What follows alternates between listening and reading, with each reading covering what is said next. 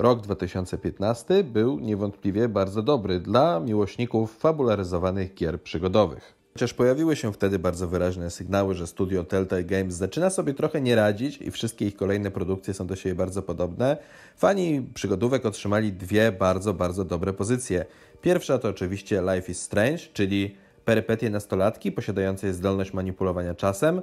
Druga zaś to gra na wyłączność do konsoli PlayStation 4, czyli interaktywny horror Until Dawn, charakteryzujący się poza świetną oprawą audiowizualną tym, że kierowaliśmy w tej grze grupą różnych bohaterów, nastolatków i decyzje podejmowane w czasie kierowania poszczególnymi z tych postaci miały wpływ na to, jak toczyły się losy innych bohaterów. Jeśli graliśmy nieuważnie, jeśli podejmowaliśmy złe decyzje, mogliśmy nawet doprowadzić do śmierci wszystkich tych postaci.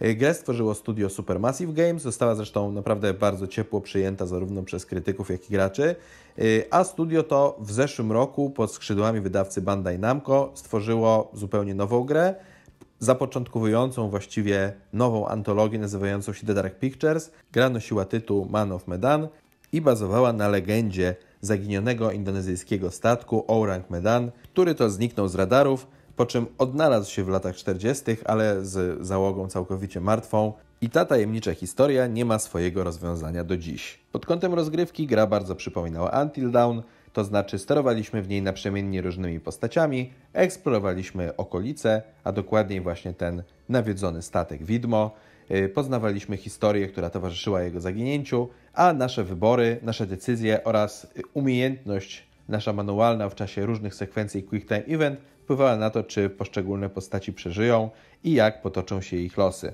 Gra była naprawdę bardzo przyzwoita, aczkolwiek nie miała aż takiego dużego budżetu jak Until Dawn i to było trochę widać. Niektórzy narzekali też na fakt, że chociaż ogólnie grafika jest bardzo dobra, to niestety lokacje na statku Medan są dosyć podobne, prawda? Poruszaliśmy się głównie po takich zamkniętych korytarzach, które nie dość, że były dosyć ciemne, to jeszcze były trochę monotonne. Nowa gra z cyklu The Dark Pictures y, toczy się jednak w zupełnie innych klimatach, aczkolwiek znowu mamy tutaj do czynienia z historią bazującą na prawdziwych wydarzeniach i tym razem jest to historia niesławnych sądów czarownic z amerykańskiego miasteczka Salem.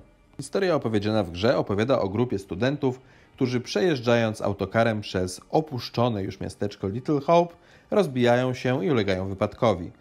Kierowca autokaru gdzieś znika, y, miasto otoczone jest gęstą mgłą, a bohaterowie nie mają innego wyjścia, jak iść w jego kierunku, ponieważ z jakiegoś powodu, jak wchodzą w tę mgłę, to wychodzą zawsze w tym samym miejscu.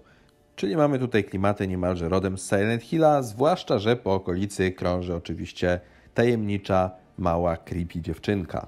Bohaterów nękają przy tym dziwne wizje z przeszłości, z czasów polowania na czarownicę i okazuje się, że w przeszłości istniała taka sama dziewczynka nosząca imię Mary. Swoją drogą to jest nawiązanie do Mary Walcott, czyli młodej kobiety, która oskarżała bardzo wiele osób w czasie tych niesławnych polowań na czarownicę w Salem i przyczyniła się tym samym do bardzo wielu rodzinnych tragedii. Rozgrywka jest tutaj bardzo, bardzo podobna, praktycznie bliźniacza do tego, co widzieliśmy w zeszłym roku w Man of Medan. To znaczy gramy tutaj naprzemiennie poszczególnymi postaciami, odpowiadamy w czasie dialogów, w zależności od tego, jakich odpowiedzi udzielamy, to nasza postać zmienia troszeczkę swoje usposobienie.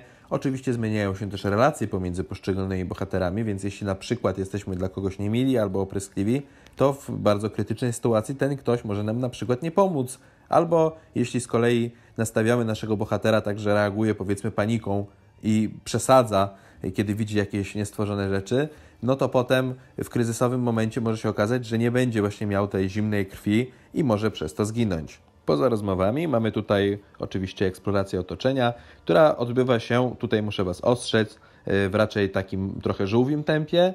Y, gra balansuje, co jest ciekawe, tak pomiędzy dynamicznymi rzutami kamery, gdzie kamera się troszkę przesuwa, a statycznymi rzutami kamery.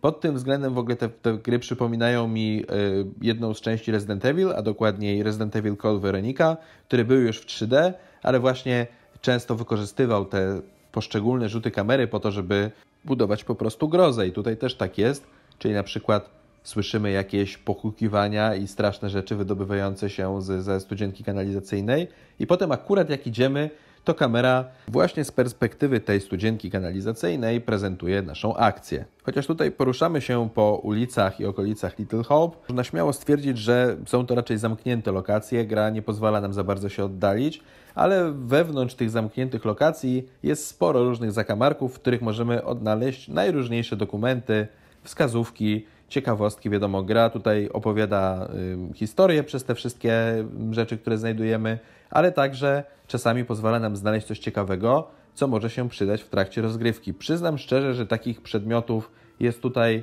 jakby mniej, na pewno mniej niż w Until Dawn, bo tam nawet dochodziło do tego, że jak ktoś czegoś nie wziął, to potem inna osoba, która była w tamtej lokacji mogła to coś wziąć, to pozwalało jej na przykład właśnie przeżyć starcie z jakimś potworem.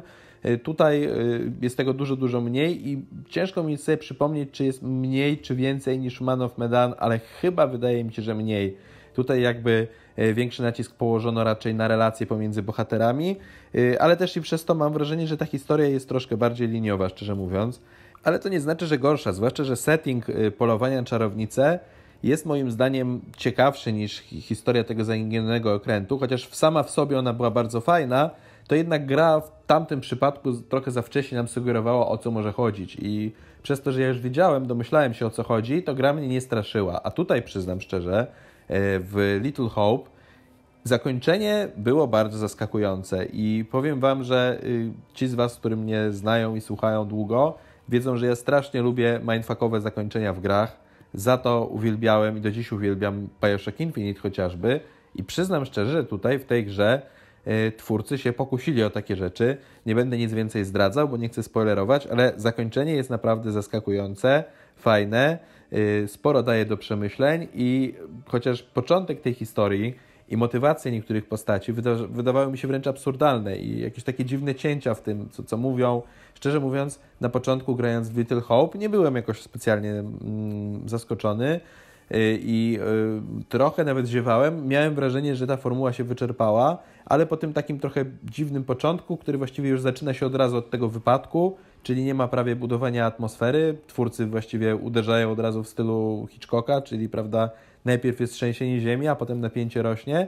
No to mimo to yy, okazało się, że ta gra jednak potrafiła mnie do siebie przykuć i bardzo, bardzo to był fajny czas z nią spędzony, aczkolwiek jest to raczej taka jednorazowa przygoda, tak jak to zwykle bywa z takimi przygodówkami, ale to też nic złego, ona jest też sprzedawana w trochę niższej cenie.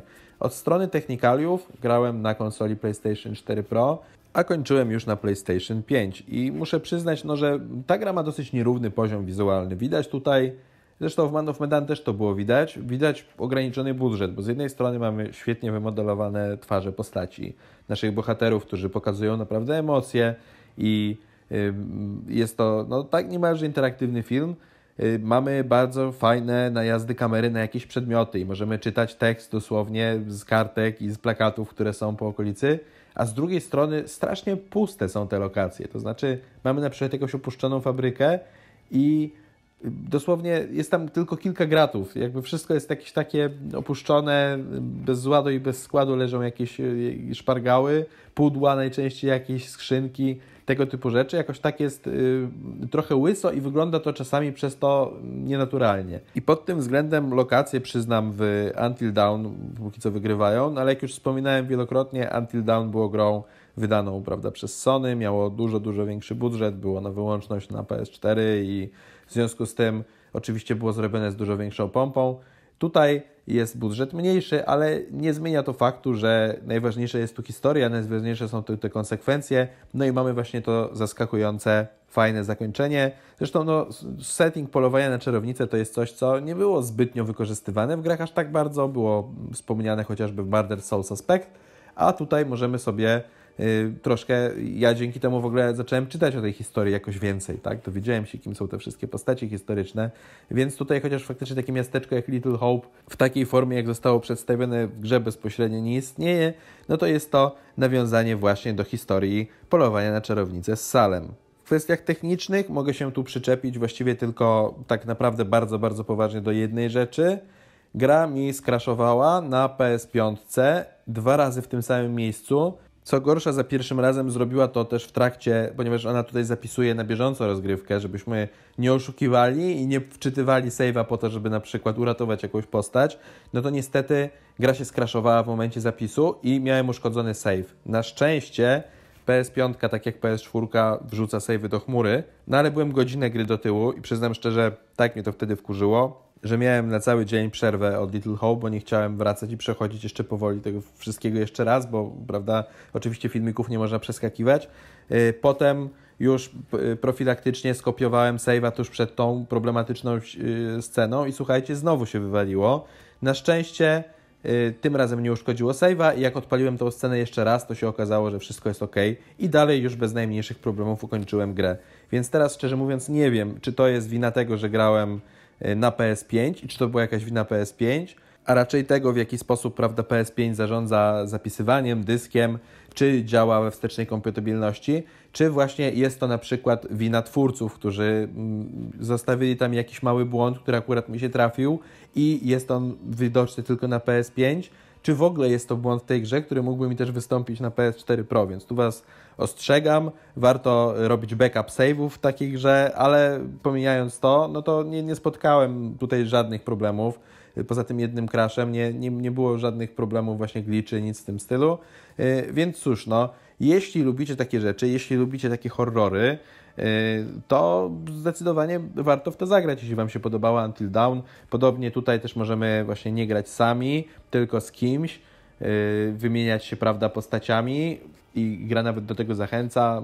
W głównym menu pierwsza rzecz, która się pojawia, to jest opcja Don't Play Alone.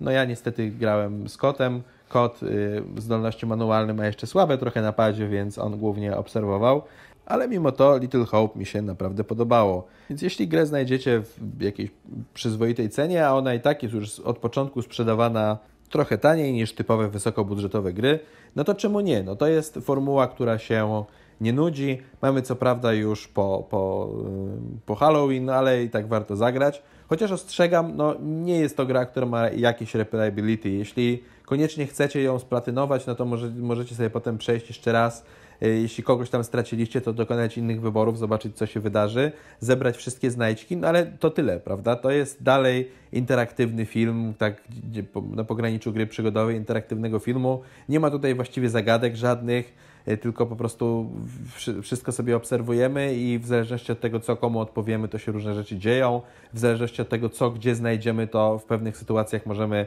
wybrnąć z jakiegoś kłopotu, no ale to tyle. Tutaj więcej nie ma. Więc tak samo ja Wam dziękuję za uwagę. To by było na tyle w tym filmie. Dajcie znać, czy Wam się podobało. Ci z Was, którzy tu trafili w jakiś inny sposób, a jeszcze nie są subskrybentami, to będzie mi niezmiernie miło, jeśli ze mną zostaniecie, zasubskrybujecie ten kanał. Przy okazji, e, jeśli chcecie oglądać e, mnie na żywo, streamy to e, informacja, że założyłem też Twitcha, ponieważ nie chcę tutaj spamować na YouTubie nagraniami ze streamów, ponieważ niestety jak streamuję z PS5, to za każdym razem Y, się tworzy nowy plik i ostatnim razem to była tragedia, jak zmieniałem gry na PS5, więc y, tym razem po prostu zapraszam na Twitcha. No i dajcie proszę znać, czy podobała Wam się w ogóle taka formuła, ponieważ tym razem nie pisałem sobie tekstu, zapisałem sobie tylko punkty, o czym chcę powiedzieć i mówiłem to trochę z głowy, więc powiedzcie, czy merytorycznie było słabo, czy było ok. No, dajcie znać po prostu, jak się podobało. Jeszcze raz dzięki wielkie za uwagę. Uważajcie na siebie w tych y, pandemicznych czasach. Trzymajcie się ciepło. Cześć.